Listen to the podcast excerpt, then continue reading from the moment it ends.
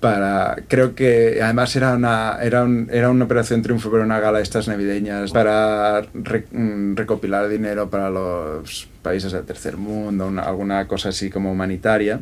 Entonces creo que Lalo aprovechó para soltar un discurso pidiendo la que se borrase la deuda Ah, vale. con el tercer mundo Son vale más que dar limosna ah, Vale. y luego yo acabé, acabé el, cuando acabó la canción, aproveché, pues estábamos en plena crisis del Prestige para pedir en televisión, y además era en directo, la dimensión de Fraga. ¿no? Fraga, dimensión nunca más. Ah, Ahí ya nunca más volvimos a televisión española. Vale, O sea, wow. ya.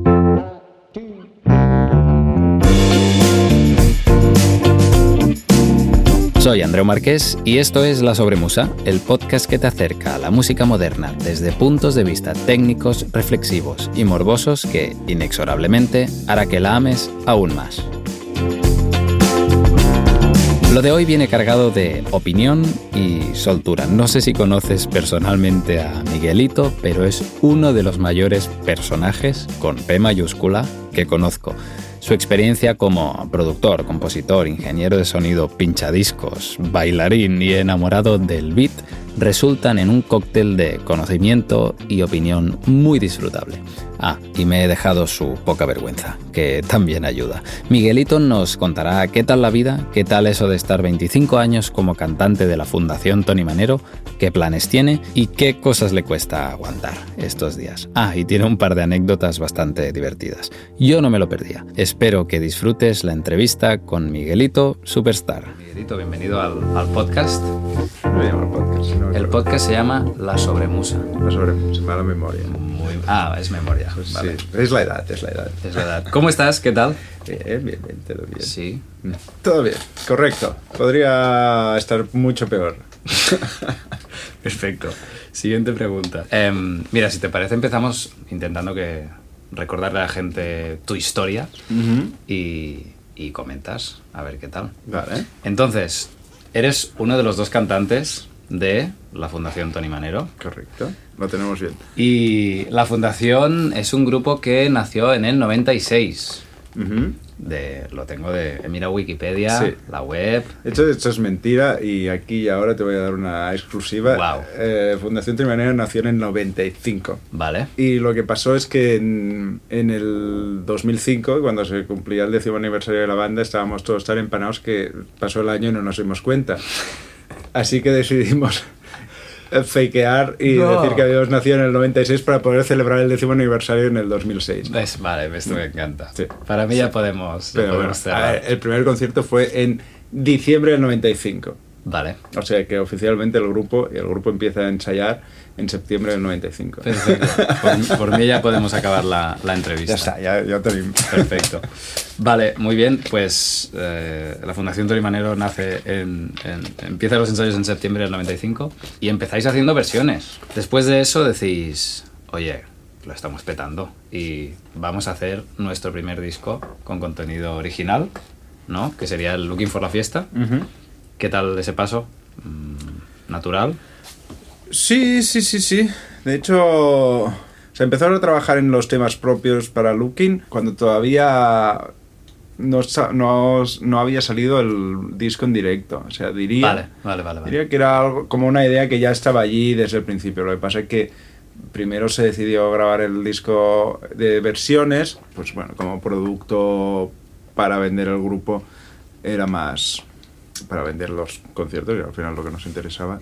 Pero bueno, sí, eh, era, era como algo que de alguna manera no, no desde el principio, porque al principio la idea era solo hacer versiones, pero en el momento en que vemos que el proyecto llama la atención y hay interés y, y sale trabajo, pues era algo que claramente veíamos que valía la pena dar ese paso de más propio. Y este disco lo hacéis con, con John Caffrey.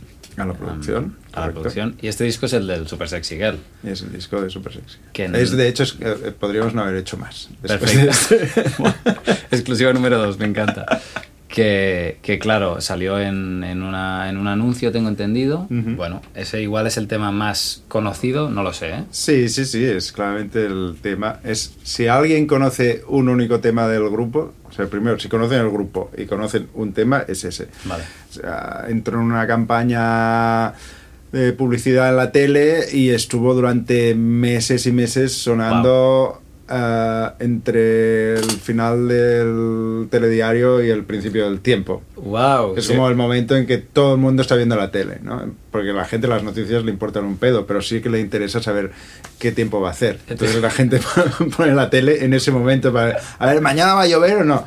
y ahí salíamos nosotros, no nosotros, nuestra canción. O sea, hubo la, también la suerte no solo de que nos cogieron en una campaña, sino que esa campaña resultó que funcionó que cayó en gracia el anuncio, a la gente le hacía gracia, era divertido, tal, no sé qué.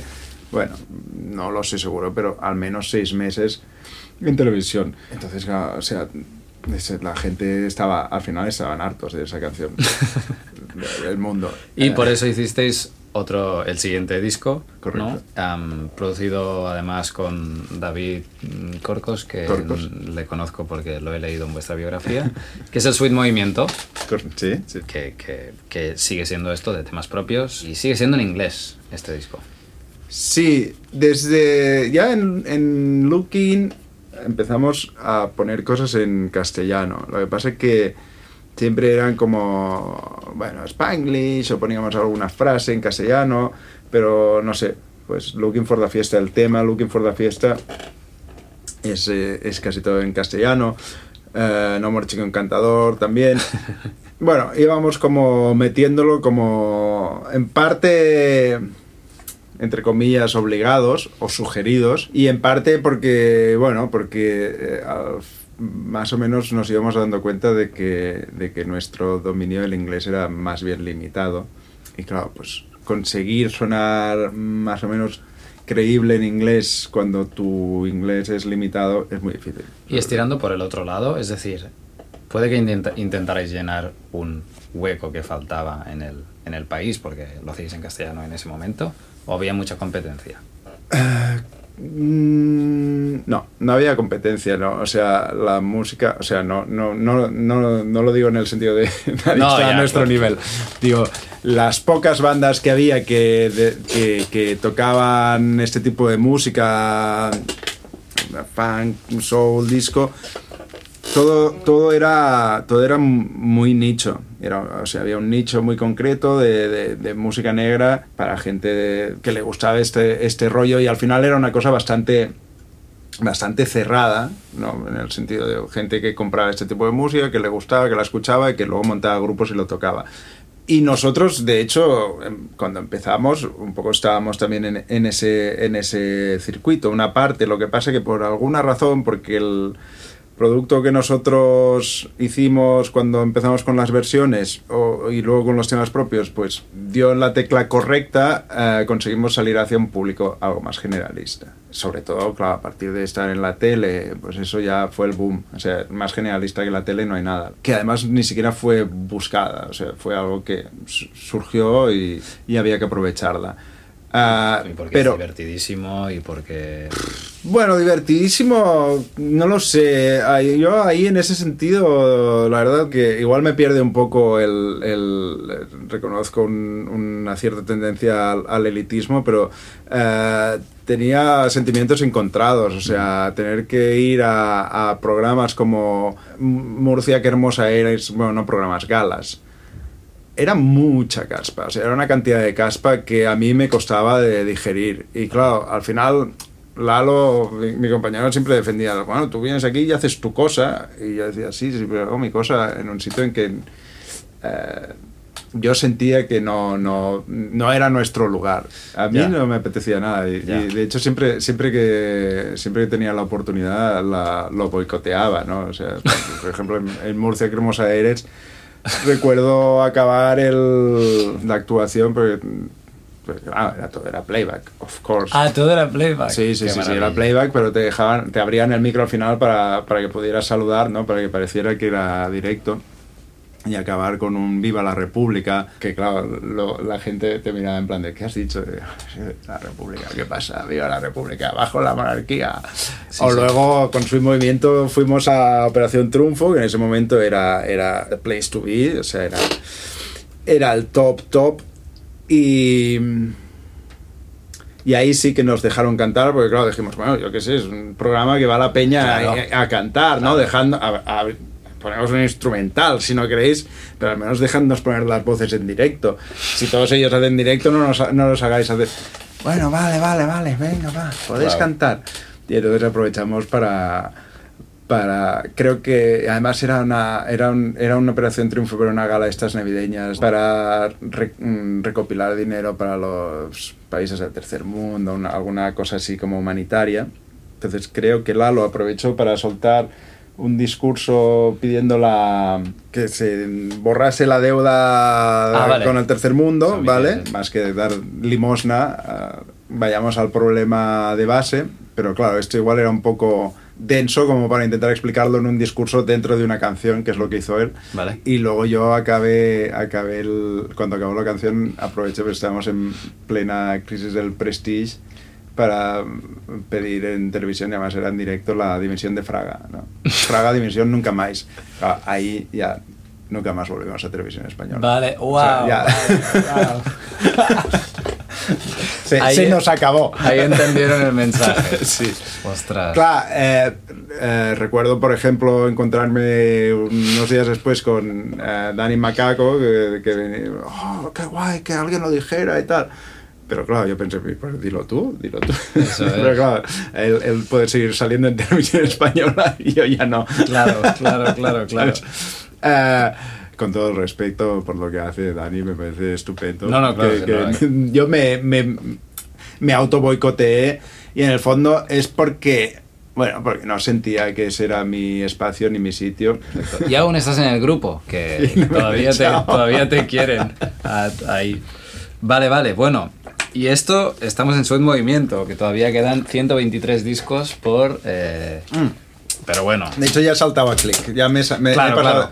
Click es el siguiente. Click es el siguiente, que es, que es, el, es el primero que auto, os, os autoproducís, ¿no? Es vuestro, correcto. si quieres, tercer disco de estudio. Luego hacéis el Que no pare el beat. Esto ya cuando llevabais 10 años, ¿no? No, pero el beat es el 10 años fake. 10 años 10 fake. años más uno. 10 años de exclusiva fake. Y luego en, en 2009 hacéis esta especie de banda, de banda sonora, que es la banda sonora de una película que no existía. Me, parece, me parece una idea increíble. Eh, Sí, sí, de sí. pandilleros, ¿no? Pandilleros, correcto. Seguís y os vais ya a Superficial en 2014, que es eh, Remembering 80s total, ¿no? De- a nivel de sonido. Sí, sí, la- el concepto de superficial era funk y disco a tope, pero en ese momento sí quisimos como tirar mucho más de a nivel de producción, no tanto de sonidos 70, es que era lo que más o menos nos había tocado más al principio del proyecto y, y recuperar cosas de los 80, de las que,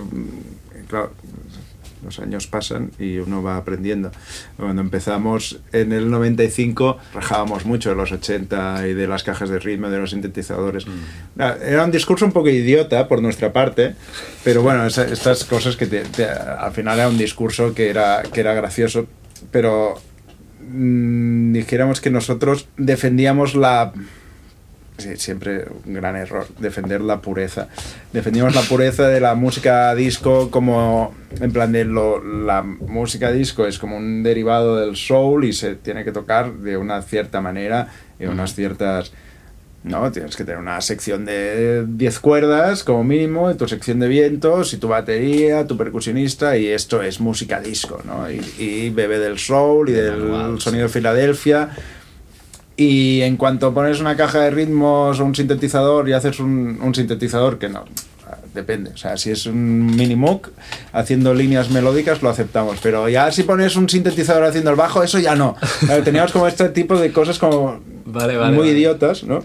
Entonces era como Moroder eh, o, o cosas de este tipo nos parecía nefasto, nos parecía... Sí, ¿eh? Vale, vale, En vale. ese momento ¿eh? éramos muy jóvenes y muy idiotas. Ahora somos idiotas, pero no tan jóvenes. Durante todos esos años nos habíamos ido dando cuenta de que, de que era tonto pensar así. y decidimos volcar todo eso en, en superficial. Nos costó un poco, ¿eh? pero 19 años para darnos cuenta. Bueno, bueno. Luego hacéis, el, hacéis un, un EP de cuatro temas, que es el Very Important BID.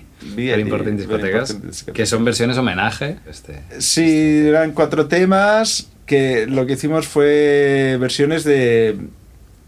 O sea, buscamos quién había hecho música disco en España antes que nosotros y los homenajeamos, ¿no? Entonces Hicimos una versión de Susana Estrada, que originalmente había sido producida por Josep Jubey, un crack y que tiene unas cosas de música disco en España bastante, bastante increíbles. Luego hicimos una de Juan Carlos Calderón. En el de Juan Carlos Calderón conseguimos contactar con Bácara y hacerlas venir a grabar, que eso fue un highlight de nuestra carrera. Bácara no, solo la mitad, porque se, Bácara en un momento dado de su carrera se dividen en dos bácaras, se enfadan y entonces ahora hay dos bácaras. Y, yo conseguí contactar con una de ellas y vinieron aquí a grabar a nuestro estudio, fue muy gracioso. Y luego había un par de temas más, sí, uno de Parafunk, ¿Cuál era el otro? Ah, y Radio Futura. Bueno, Radio Futura, Radio Futura ha influido a, todo, a, a cualquiera que haga Uh, música moderna en español después de los años 80 ha sido influido por Radio Futura. Eso, Total. Luego, en 2018... ¿Cuántos discos? ¿Vamos a repasarlos todos? No, ya estamos. Ya, ya, estamos. El, el lugar pensaba, que ya llegábamos al último, pero no hay uno en medio todavía. No, en lugares comunes que... Sí bueno, es un poco de cambio de, cambio de estética un poco. Sí, también cambio de formación. Hicimos eh, ese disco sin sección de vientos. De hecho, la idea original era hacerlo con una sección de cuerdas. Y como la semana antes de entrar a grabar empezaron a con temas extraños los del cuarteto de cuerdas, que si porcentajes, que si royalties, cuando todo en principio ya estaba hablado. Y entonces al final fue como, bueno, mira, ¿sabes qué? Si no lo quieres hacer, no lo hagas y los cambiamos por un, por un Logan String Ensemble que, se quejaba mucho menos y que sonaba increíble. Es un, es un sintetizador de los 70, pero no es nada realista, o sea, no es como una librería super guay, sino que es como este tipo de ah, cuerdas de pad que se oyen en los discos de los 70, ¿no? O sea, no, no, suenan, no suenan realistas para nada, pero tienen un sonido muy particular, muy peculiar. Luego ya saltáis al, al disco para adultos. Disco para adultos. Ahora sí, 2020. 2020. Y este es el último disco, pero queda pendiente todavía como mínimo el 25 aniversario. No sé si tenéis pensado alguna cosa. La verdad es que el 25 aniversario era 2021. El fake. El real era 2020. El fake era 2021 y iba a ser nuestra gira de despedida no hay ningún, ningún lanzamiento más previsto de Fundación Tony Manero como tal, o sea, disco para adultos es nuestro último disco en el sentido más literal de, de la palabra último. Y lo único que sí hemos hecho un, bueno, esto en el fondo, cada vez que lo explico me doy cuenta que es un poco patético, pero bueno. claro, yo dije, eh, molaría llegados a este punto, que ya que somos una banda que hemos hecho 26 años de carrera y en el proceso pues hemos sido escuchado y hemos influenciado a una serie de gente que luego se ha puesto a hacer cosas, molaría que alguien decidiera hacernos un pequeño homenaje. Pero como nadie se decidía, pues lo hice yo. ¿no? Entonces busqué a, a, una serie de proyectos y nada, esto sale, saldrá coincidiendo en colaboración con Say Loud Records y coincidiendo con, con, ya los últimos bolos de, de Manero, que son en octubre. Qué bien. Vale, tengo aquí apuntado. ¿Qué tal estos 25 años con el mismo grupo? Lo voy a cambiar por 26 barra 27 años. ¿Qué tal? Tanto tiempo con un grupo, tanto porque es bastante, es un cuarto de, eh, vida humana. Yo, mm, de hecho, he pasado dedicado a este proyecto más de la mitad de mi vida. Es, cuando lo pienso siempre es como, joder. ¿Qué tal? Bueno, bien, bien en general, si no, creo que no hubiéramos aguantado todo este tiempo. Claro ha habido mm, momentos muy buenos, ha habido momentos peores, ha habido... momentos muy divertidos, ha habido muchísimas horas de aburrimiento, pero en el, eh, el cómputo global es claramente positivo. Creo que un- ha jugado en nuestro favor el hecho de ser muchos. Ah, dijéramos que las, las disensiones internas, que a ver, las haylas, eh, siempre quedaban más diluidas. Vale, claro. Y esto ayudó. Claro. Hablabas de que no habíais sido visionarios con la música disco porque realmente siempre está ahí, pero hay quien la va estirando, igual la va sacando a la luz y entonces el público dice, ostras, vale, ahora esto mola mucho, ¿no? ¿Cómo crees que ha evolucionado la música de baile? Porque el disco es básicamente música de, de baile. Lo es, lo es. Absolutamente. Lleva el nombre de un sitio donde se baila. Es verdad, O sea, es verdad, es verdad, es verdad. Total, total. ¿Cómo crees que ha ido evolucionando durante estos 25 años que os habéis dedicado a hacer música de baile? Con alguna excepción por en medio. Yo creo que la, la música en general, o sea, no creo que haya una evolución musical muy profunda, en el sentido de, de que al final no hay innovaciones armónicas y melódicas. Lo que cambia básicamente es, es la- es el sonido, es la producción.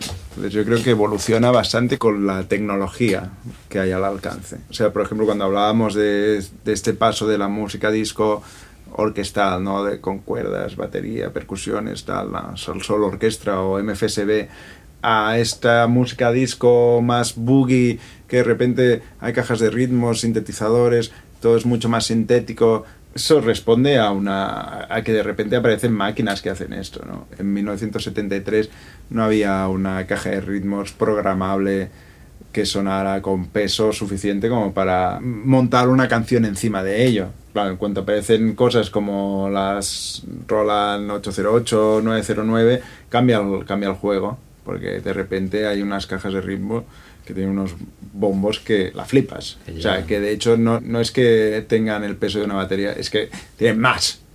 Y entonces, claro, aquí hay alguien que dice, wow, nene, aquí se puede hacer algo guapo. Y entonces cambia la, la concepción de cómo hacer música, ¿no?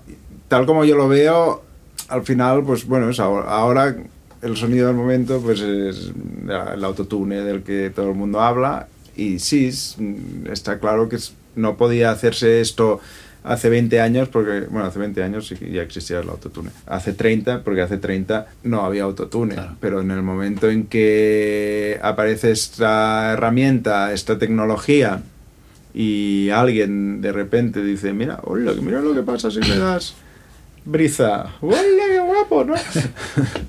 y se convierte en un sonido. Y ya está, ¿no? O sea, lo puedes llevar mucho más atrás. eh, que decir, no habría existido rock and roll sin guitarras eléctricas. Claro. El primer día que aparece un tipo con una caja y coge la guitarra y le engancha un cable y lo pone en la caja y dice, mira, mira, hay una, por- una porción muy grande de público que dice, sacrilegio, ¿dónde vas? Esto no es una guitarra, esto es una- un instrumento diabólico, ¿no?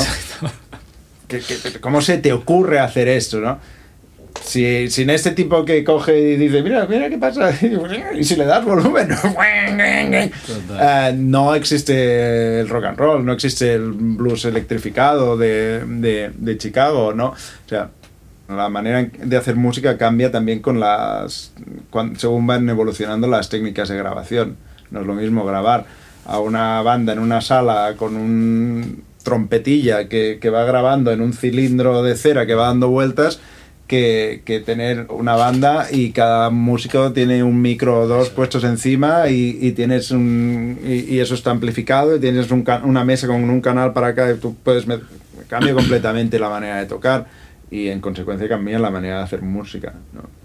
entonces bueno la música es música está claro pero siempre va muy eh, interrelacionada con la tecnología sobre todo a partir o sea claramente a partir del siglo XX a partir de que hay música grabada y hay esta correlación entre tecnología y música ¿no? Y ahora que es más accesible que nunca todo, el- lo que el autotune antes era un cacharro caro, ahora es un plugin de 20 euros, ¿no? Claro, no, no, claro, eh, o sea, en cuanto entra la revolución digital ya, bueno, ca- cam- cambia todo, pero al final cambia solo el, a un nivel no quiero decir superficial, porque tampoco es superficial, pero cambia un, a un nivel estético solo. Tú oyes las producciones de música de baile de ahora y a nivel armónico y melódico yo no soy un experto en ello, ¿eh? pero no oigo cosas diferentes de lo que venimos escuchando en los últimos 50 años. Es pop, al final, está claro.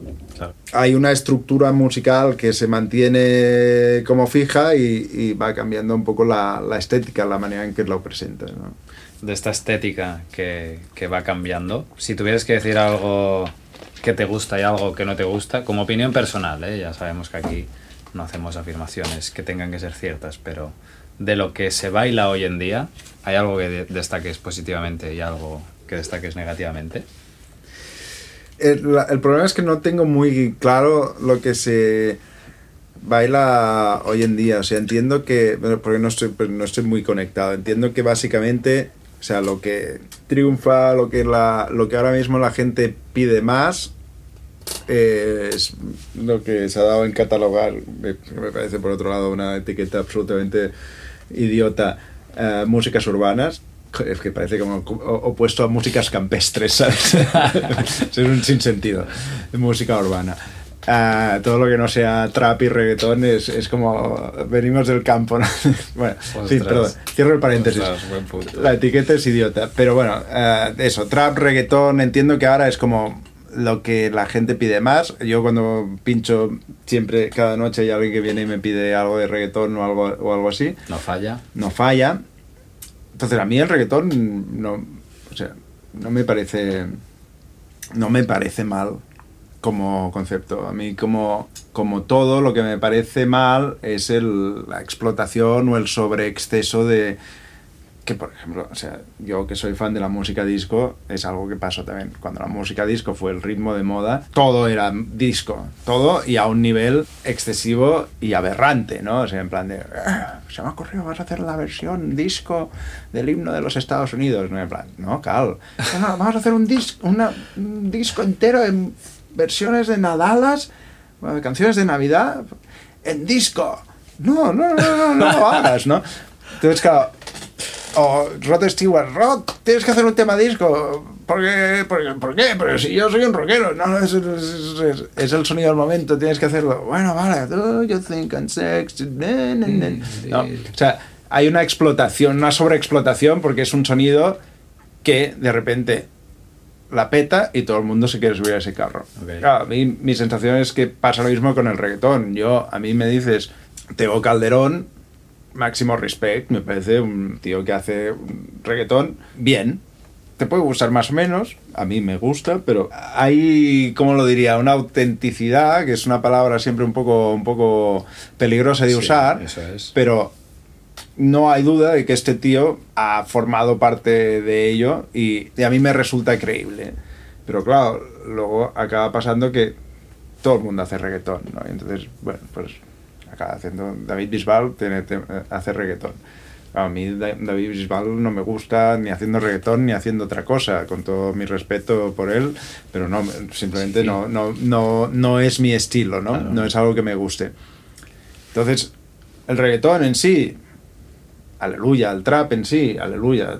Chavales que beben jarabe para la tos y, y se fuman porros y con el, todo el colocón se dedican a, a- a grabar música, pues me parece curioso. No, a mí no me, a mí no me llama porque por edad y por, y por generación ya son cosas que me quedan un poco lejos, pero puedo entender.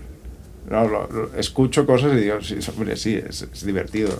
Lo que me parece mal es la sobreexplotación de un género porque es el ritmo de moda.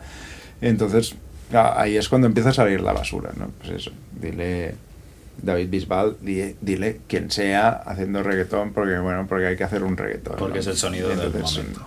Se repite la fórmula. eh, falta, básicamente lo que hay es una falta de imaginación y eso es lo que a mí me parece que es una lástima. ¿no? Vale. Ahora decías que cuando, cuando pinchas, yo te he visto pinchar y vas con tu maletita con, con discos de, de vinilo. De, hablabas de, de que haces tus sesiones en casa y escoges tus discos y así. ¿Qué crees que hay de bueno en, en el hecho de, seguramente ya lo has dicho, pero en el hecho de limitarte? Yo creo que los límites en general no son no son malos. Ah, creo que estamos en una... es- y esto, eh, ya soy consciente, empieza a sonar un, poco viejuno, pero bueno, no pasa nada.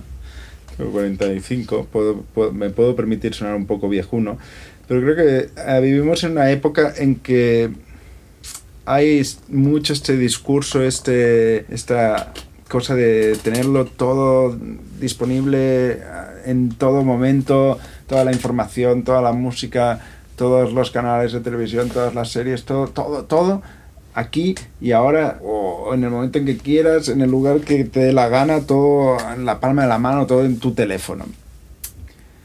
Y a mí me parece que esto puede ser un poco limitador. A mí me resulta limitador. Por ejemplo, el rollo este, llegas a una fiesta o una reunión y... Ah, tú eres el DJ, no, mira, ahí está el Spotify, pon algo. Yo nunca sé qué poner, nunca sé qué poner. Si alguien me... Llego a casa de alguien y me dice, mira, ahí están los discos, igual solo tiene cinco discos o ocho, pero ahí sabré qué poner Vale. buscaré y diré, ah, mira, este, este está bien. Pero Spotify me... A mí, pues también porque yo estoy hecho como estoy hecho, ¿eh? a mí me, me- tener todas esas posibilidades me resulta ah, paralizante. Y creo que el, el no tener límites puede tener un poco esa cosa. O sea, yo recuerdo, yo cuando empiezo a escuchar música no existe internet, no hay internet. No se usa a nivel doméstico, dijéramos. Entonces yo como descubro música nueva. Yo descubro música nueva leyendo revistas en papel y siguiendo, buscando pistas normalmente en los discos. Pero bueno, allá don- donde podías. O sea, te agarrabas a lo que sea. Yo recuerdo, por ejemplo, o sea, yo empecé a escuchar uh, Funkadelic y descubro Funkadelic, George Clinton, Parliament, todo este mundo, un mundo uh, increíble a partir de que en la portada del primer disco de Mano Negra hay una chapa de Funkadelic.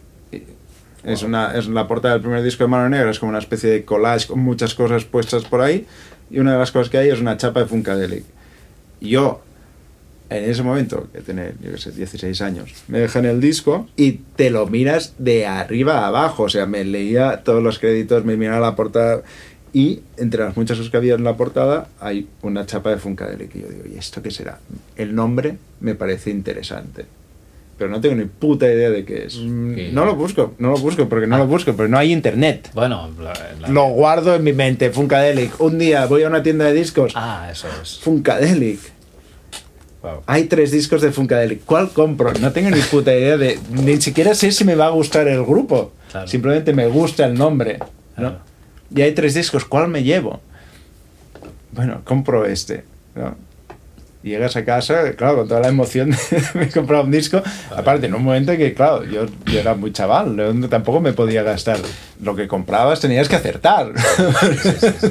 Total. Claro, entonces, este proceso mucho más lento, mucho más costoso de, de- de adquirir la información, ya te digo, a mí me, me- me- me funciona también, porque soy de, de otra época, por decirlo así, pero claro, esa información queda grabada a fuego. Claro.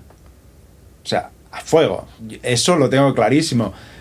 Claro, yo ahora, ah, y, y ahora, lo- por supuesto, hago uso de Internet como todo el mundo y no, no, no es que sea un, un, un ludita o no al 100%, pero digo, a ver qué es esto, me entra una nueva pieza de información, voy a mirar en Internet, ah, mira, este tipo que hacía tal, oh, qué interesante, ¿no? Y ah, Google, Wikipedia, bla, bla, bla. Ah, cierro el ordenador, esta información me ha Vale. desaparecido el cerebro. Vale, vale, vale. ¿Sabes? no, toda, pero mucha, mu- mu- mucha de ella es tan fácil acceder Sí. que, que me parece que es. eh, o sea, el hecho de que sea fácil llegar a ello hace que también sea mucho más fácil olvidarse. Sí, que es lo que nos pasa con la humante cantidad de información que, que hay hoy en día, que, Correcto. sobre todo de música. Hay, hay Sí, sí. muchas cosas, hay muchas cosas. Te iba a preguntar qué escuchas y voy a, voy a añadir el comentario de qué escuchas aparte de música disco en casa, cuando quieres descansar del bombo a negras. No escucho mucha música disco en casa, la verdad. Ah, no ahora. Creo que lo que más escucho en casa, si tengo la oportunidad de escoger, que no siempre me dejan, eh, es jazz. Escucho mucho jazz.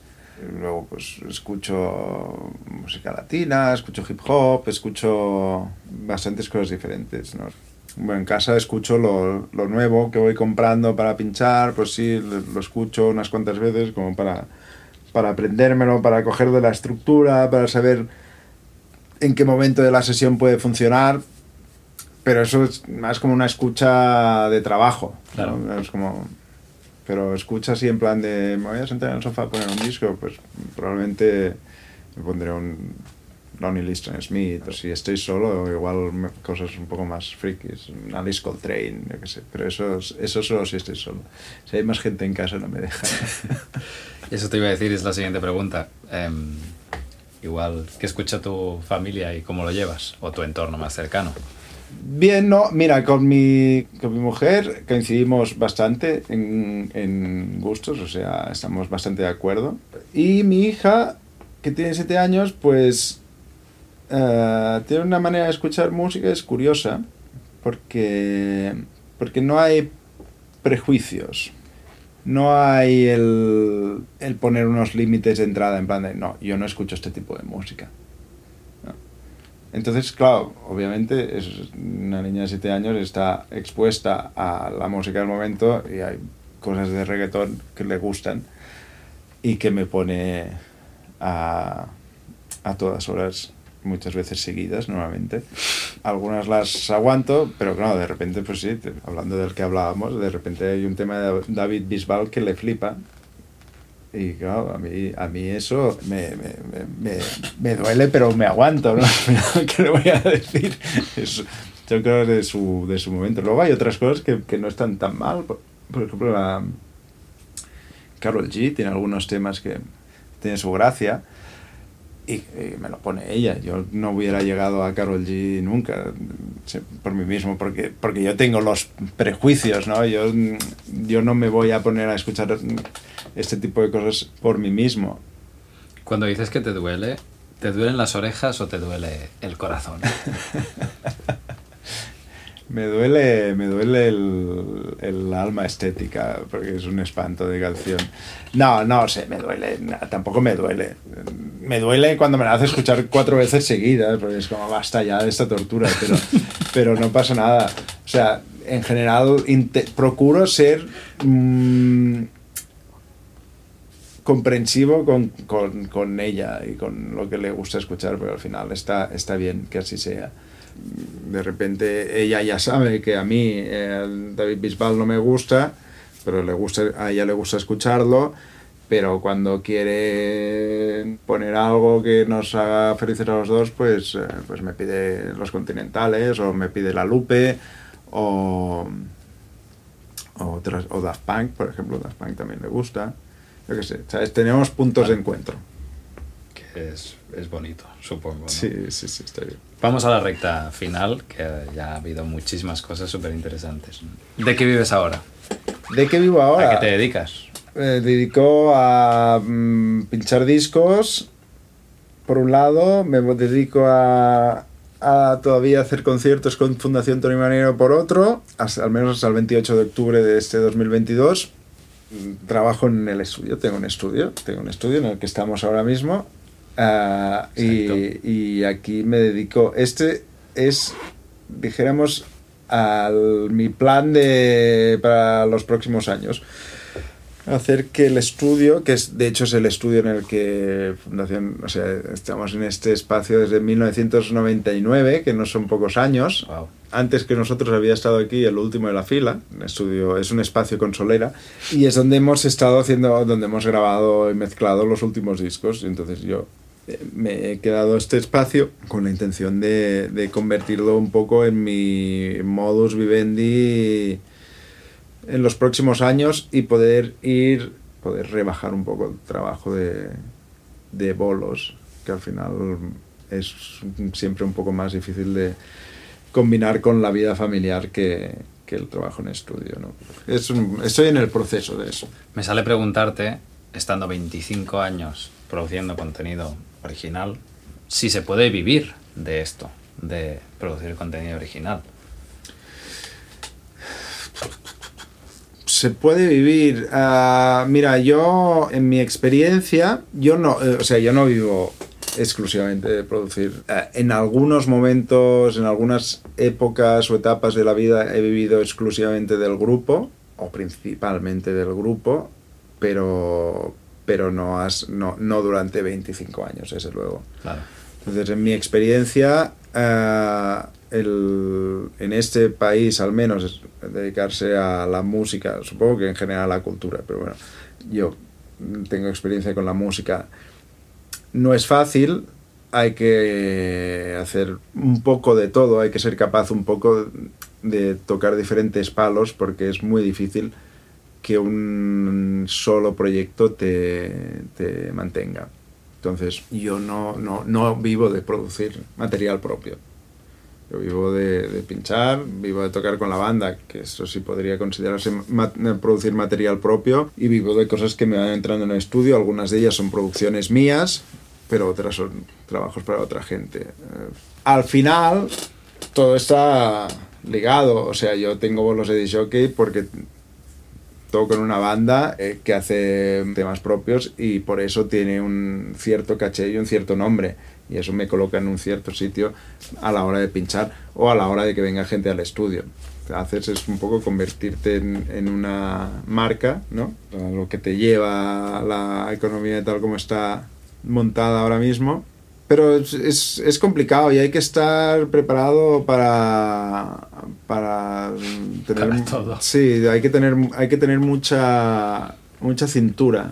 Yo recuerdo cuando llevaba, o sea, si ahora llevo 25 años, yo recuerdo cuando llevaba 10, que ya habíamos tenido un momento de subidón, ¿no? Eh, máximo éxito, luego había bajado y tal, y, pero claro, habíamos era una banda que había hecho mucho trabajo y, y- y yo en 10 años pues ya tenía una red de contactos de gente Claro. interesante. Y recuerdo estar en crisis, crisis económica severa de no gano lo suficiente, ¿no? Y hablarlo con, en- con Ernest Martínez, que en, en ese momento era el, el percusionista de Manero y que era más mayor que nosotros, ¿no? Y hablarlo con él en plan de, jo, tío, o sea, llevo 10 años, he trabajado duro, he hecho eh, red de contactos y, estoy- y- y no estoy ganando pasta, o sea, no, no, no, no- voy justísimo. Y, y él me dijo, mira, en mi experiencia necesitarás 10 años más. Bueno. ¿Y 10 años más tarde? Y 10 años más tarde, ahora me va mejor. O sea, ahora no voy justo, ahora me gano la vida, no, no me gano la vida que te cagas, pero, pero ya, no es, ya no vivo en crisis. Pero, claro, lo que sí es verdad es que es, o sea, todo es un equilibrio muy precario. Claro. O sea, a mí me falla un par de clientes en los próximos tres meses y, eso- y estoy en la mierda, ¿sabes? Eh, o sea, yo no tengo un, un contrato, no tengo un seguro, Sí, ¿no? sí, si, sí. Me, si, si alguien deja de contratarme, no me va a pagar un finiquito. Entonces, vivo en la precariedad, yo como todos los músicos, ¿eh? Sí. o sea, con todos los que se dedican a esto. Ya, al menos ya he, aprendido a no estresarme demasiado por ello. Claro. que ya es mucho, Sí. si no todo. Pues genial, pues muchísimas gracias por pasar por la sobremusa. Ah, sobre mucha. Eh, nada, nos veremos eh, a la próxima. Esperemos que para grabar alguna cosa o... Espero que te haya gustado la entrevista con Miguelito, tanto como a mí. Yo me lo pasé increíblemente. No tiene Instagram, él es así, pero te recomiendo muchísimo que vayas a una de sus sesiones, por ejemplo en el Marula Café en Barcelona, o que le busques en algún otro chiringo que siempre está dando vueltas.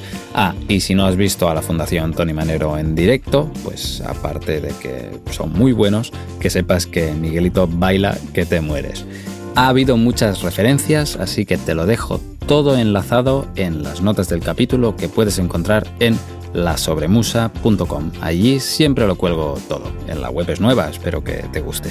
Si te ha gustado la entrevista, puedes compartirla con alguien, ya sabes, menú, compartir y escoges tu colega que vaya a disfrutarla tanto como tú. Puedes hacerlo por WhatsApp, es súper rápido. Hay 19 capítulos más, por si crees que alguno le puede gustar también. Yo creo que seguro que alguno encuentras.